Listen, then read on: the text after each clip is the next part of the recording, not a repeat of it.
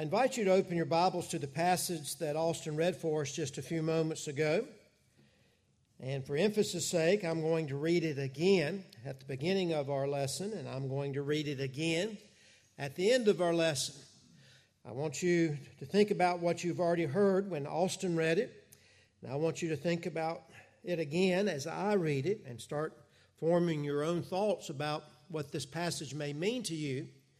And then at the end of our lesson this evening, as we read it at the conclusion of our lesson, I want you to think about this passage again and think about what it can mean to you. But once again, for emphasis' sake, from the King James Version, and what shall I more say? For time would fail to tell of Gideon and of Barak and of Samson and of Jephthah and of David also and Samuel and of the prophets, who through faith subdued kingdoms, wrought righteousness, obtained promises, stopped the mouth of lions, quenched the violence of, uh, violence of fire, escaped the edge of the sword, out of weakness were made strong, waxed valiant in fight turned to flight uh, to fight the armies of the aliens. Women received their dead raised to life again, and others were tortured, not accepting deliverance, that they might obtain a better resurrection. And others had trial of cruel mockings and scourgings, yea, moreover, of bonds and imprisonment. They were stoned, they were sawn asunder, were tempted, were slain with the sword. They wandered about in sheepskins and goatskins, being destitute, afflicted, tormented, of whom the world was not worthy. They wandered in deserts and in mountains and in dens and caves of earth. And these, all having obtained a good report through faith, received not the promise. God having provided some better thing for us, that they may that they without us should not be made perfect.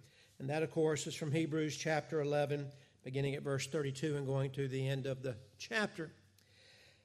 I want to share with you a story, a story told by a guy by the name of Jacob.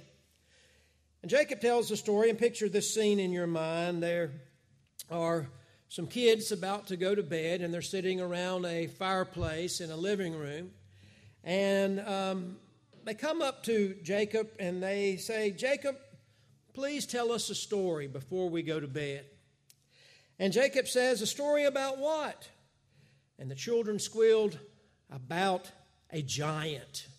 About a giant. And so Jacob smiled and he leaned against the warm stones on the side of the fireplace, and his voice turned softly inward.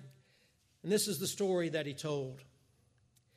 Once there was a boy who asked his father to take him to see the great parade that passed through the village.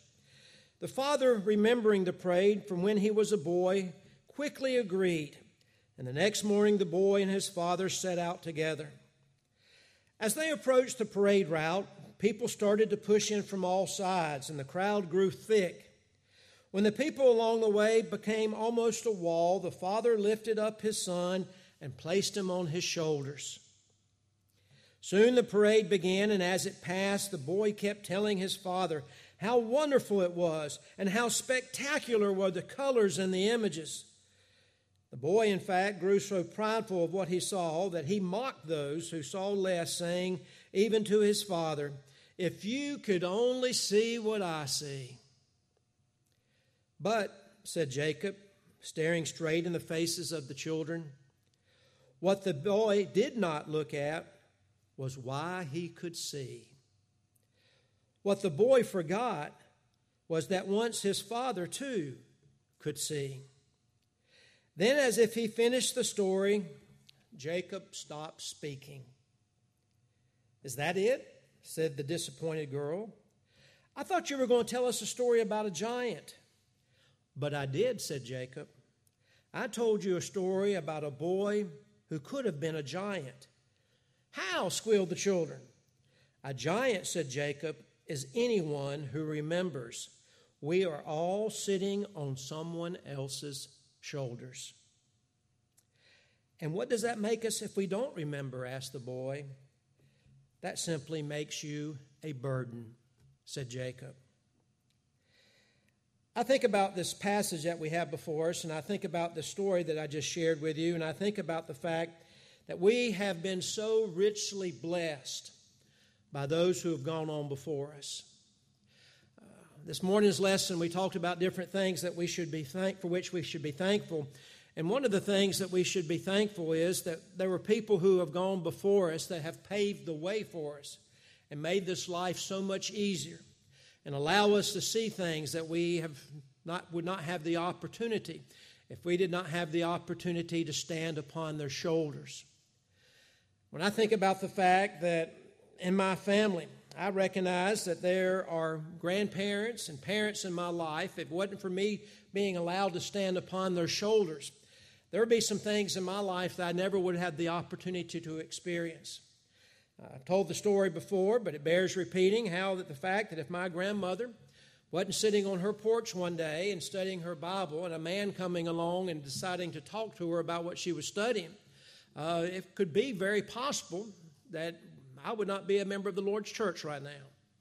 But because she took the time and because she had the open heart to listen to this guy and set up a Bible study and began studying with this, young, with this man, that not only was she converted, but her husband was converted, and the, her three children were converted.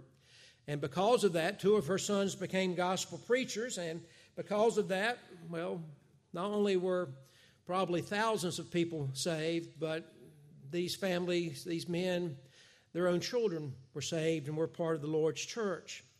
Uh, if that happened, happened, I probably maybe would not be a Christian today. I don't know. I hope that my search for truth would be such that I would find it on my own. But I can tell you this evening that I'm thankful that I can stand upon the shoulders of my grandmother. Uh, I appreciate the fact that I can stand upon the shoulders of my father. I don't know if I would have the love for gospel preaching that I have. I don't know what kind of ability I would have had at this time in my life to be able to preach the gospel if it wasn't for the fact that I grew up in a household where I had a father who was a gospel preacher, a good gospel preacher, and I was able to watch him. I was able to listen to him. I was able to learn from his study habits and able to watch him as he interacted with people. And I believe that I am the preacher that I am today because I had the opportunity to stand upon his shoulders. We need to ask ourselves are we going to be thankful for those in our families who paved the way for us? Are we going to be able to be giants or we're simply going to be a burden? And then I think about as a citizen of the United States, how that uh, I owe a great debt of gratitude to those who gave their lives for the freedoms that I'm able to enjoy. Uh, last Sunday was uh, Veterans Day, and uh, that day is to remind us all who have served in the armed forces and have fought for our freedoms. And then you think about Memorial Day that reminds us of those who actually have lost their life in order for us to enjoy the freedoms that we enjoy. Our freedom has been secured by those who have spilt blood, who have spilt sweat, who have spilt tears in our nation wards. Their sacrifices on foreign fields should give us pause as we contemplate their unselfishness. They deserve a gratitude of a thankful nation, eager to remain free, and we should be as individuals, as we stand upon the shoulders of those who fought for us, that we vow to never forget the fallen heroes or to forsake their vision. We especially think about those who lost their lives in World War II, as Tom Brokaw referred to them as the greatest generation, who endured the horrors of World War II and the thousands that passed from this life every month during that war. Because of we're able to stand upon their shoulders, we should not be a burden, but instead we should try to be giants with what they left us. We should continue to have the courage and the resolve and the ingenuity that they used to help build a nation and continue to build our nation. And we should be forever thankful for them because we stand upon their shoulders. Many years ago, Ronald Reagan once made a speech and then opened the floor to questions. And one young man stood up and asked, How in the world can you understand our generation when you are so much older than we are? I mean, we have televisions, jet airplanes, spaceships, and many other technologies. You didn't have any of those things when you were our age. So, how can you know what it's like to be our generation? Ronald Reagan, as he often does, kind of politely kind of shook his head a little bit and had a little smirk on his face, and he said, You're right. We didn't have those things when I was your age. We were too busy inventing them. And we need to make sure that we understand and appreciate and are thankful as citizens of these United States that we're able to stand upon the soldiers of shoulders of soldiers, men and women who fought for this country and make sure that we have the freedoms that we get to enjoy. And we need to use that opportunity to be a giant instead of being a burden. And then I start thinking about the fact that Christianity, the church, what we get to enjoy in the church today, how that we too stand upon the shoulders of so many people. Going already back to the restoration movement when there was a time in this country when there was not really such a thing as non denominational Christianity. If you were a part of religion, Christian religion, you were a part of a denomination, but then there were people like Thomas Campbell who taught his son Alexander Campbell that we had the freedom to study the Bible for ourselves. We had the freedom to be a Christian only and only a Christian. And because of his influence on Alexander Campbell, Alexander Campbell started preaching about New Testament Christianity. And at the same time as he was preaching in West Virginia, there was another guy by the name of Barton W. Stone in West Virginia. And there was another man by the name of Abner Jones up in New England with a guy by the name of Elias Smith. And there were other people in North Carolina and South Carolina who began to preach just the simple uh, New Testament gospel. And because of their influence on the world and because of the things that they wrote, there became other people that came along, such as Moses Lard and James McGarvey. And because of their teaching and influence, there came a man by the name of David Lipscomb.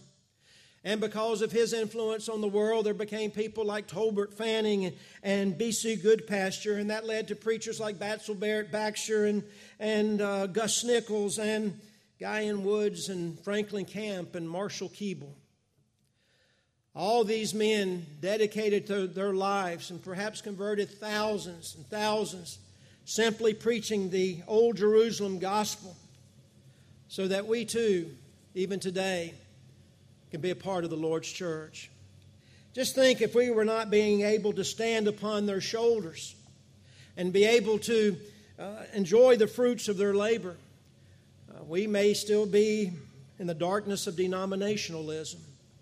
We may not know that we can indeed be free through Jesus Christ and be able to study the Bible on our own and come to our own conclusions about things rather than to toe the line that councils and conventions and catechisms tell us that we have to toe the line to.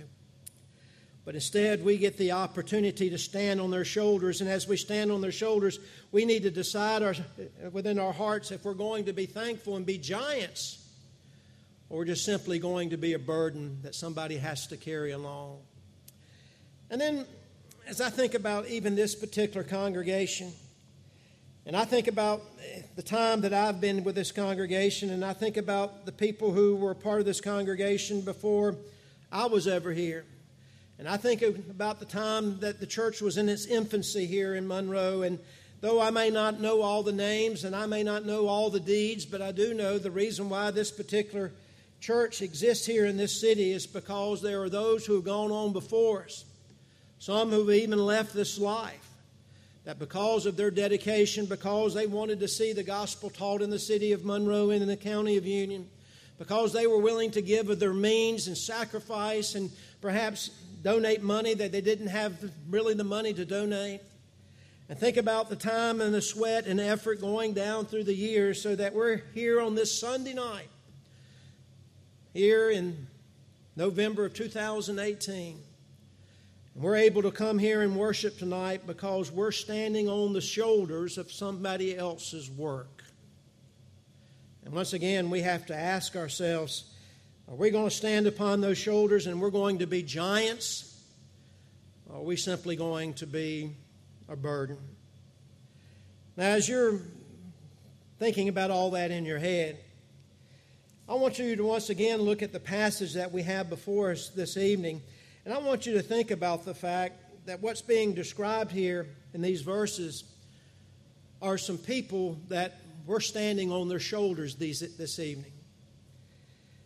This passage is about those who, because of what they did, we get to enjoy what we enjoy today. Because of what they did in Old Testament times, we now have the New Testament.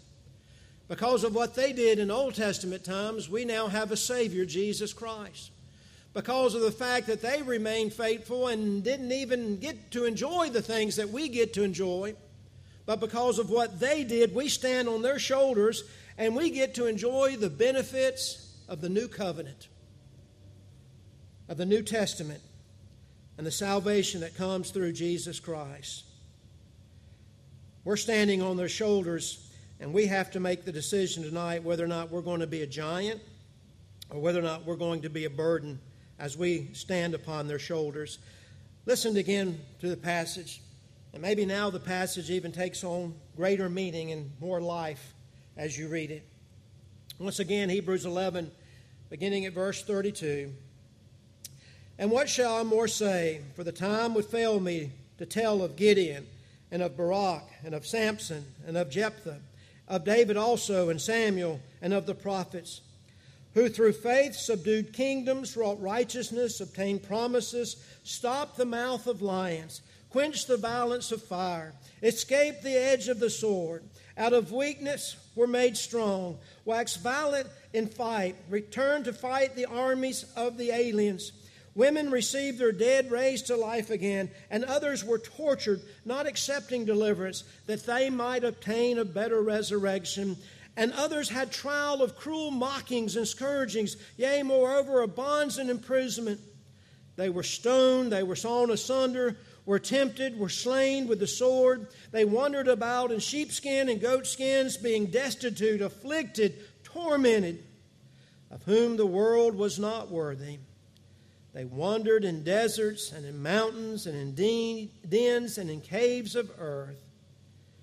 And these all, having obtained a good report through faith, received not the promise. God having provided some better thing for us, that they without us should not be made perfect. In other words, what he says there in that very last verse that all the things that we get to enjoy now, as far as salvation, as far as church, as far as um, the blessings that we enjoy in the New Testament through Jesus Christ, would not come about without their sacrifices, without all the things that they have done. In other words, this evening, we stand upon their shoulders, and we have to ask ourselves, now that we get the opportunity to stand on those shoulders, are we going to be giants or are we going to be burdens? The invitation is extended as together we stand and sing.